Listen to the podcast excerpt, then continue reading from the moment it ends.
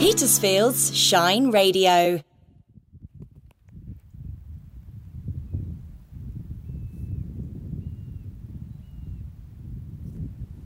Oh, I just had to wait for an aircraft to go past.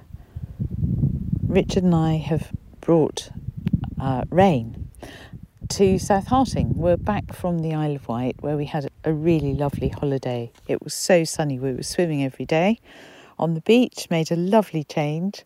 I hope you enjoyed last year's Isle of Wight ramble with me.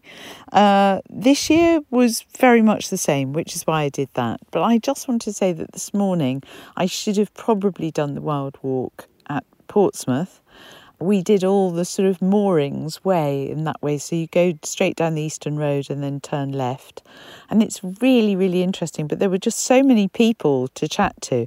And I got a bit depressed because it really, that's with a small d, probably, but actually, it really did affect my mood. That I remember when it was just St James's Hospital and there was the blocks of the teacher training college student flats, and everything was kind of different. That bit wasn't too bad, but I had to leave Richard, um, and then I struck off with Rain, and we went to the seafront to go and have a cup of coffee and things. And I thought we could just sit on the beach, and she could paddle by the Royal Marine Barracks, and I could read my book.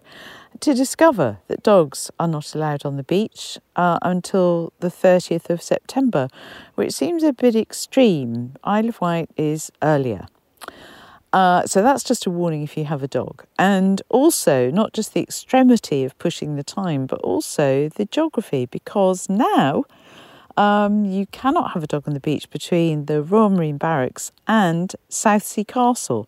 So that is a a massive length of beach.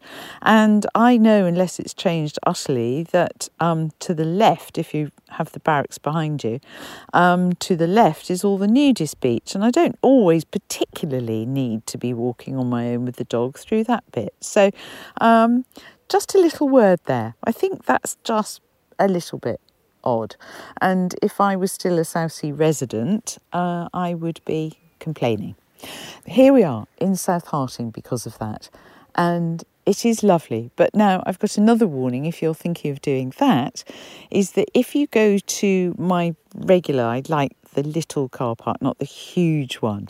If you park in there, it's suspiciously empty of cars. Partly it's because of theft, but also I leave nothing in the car ever. Um, but also, as we've now discovered, is that there are belted Galloway all through there, fine with rain, absolutely fine. We walked all through them on the Isle of Wight. Um, but, you know, some dogs aren't particularly good with livestock. There are so many fallen trees everywhere, and not all of them are particularly well catered for. So there's a path that winds down between yew trees to get onto the main track, and there's a tree fallen there that's actually you've either got to sort of bend double or Richard had to take to the hills and slither down. Um, so, not very good. If you have any mobility problems, don't come this way. So, go to the main car park and, and stay high.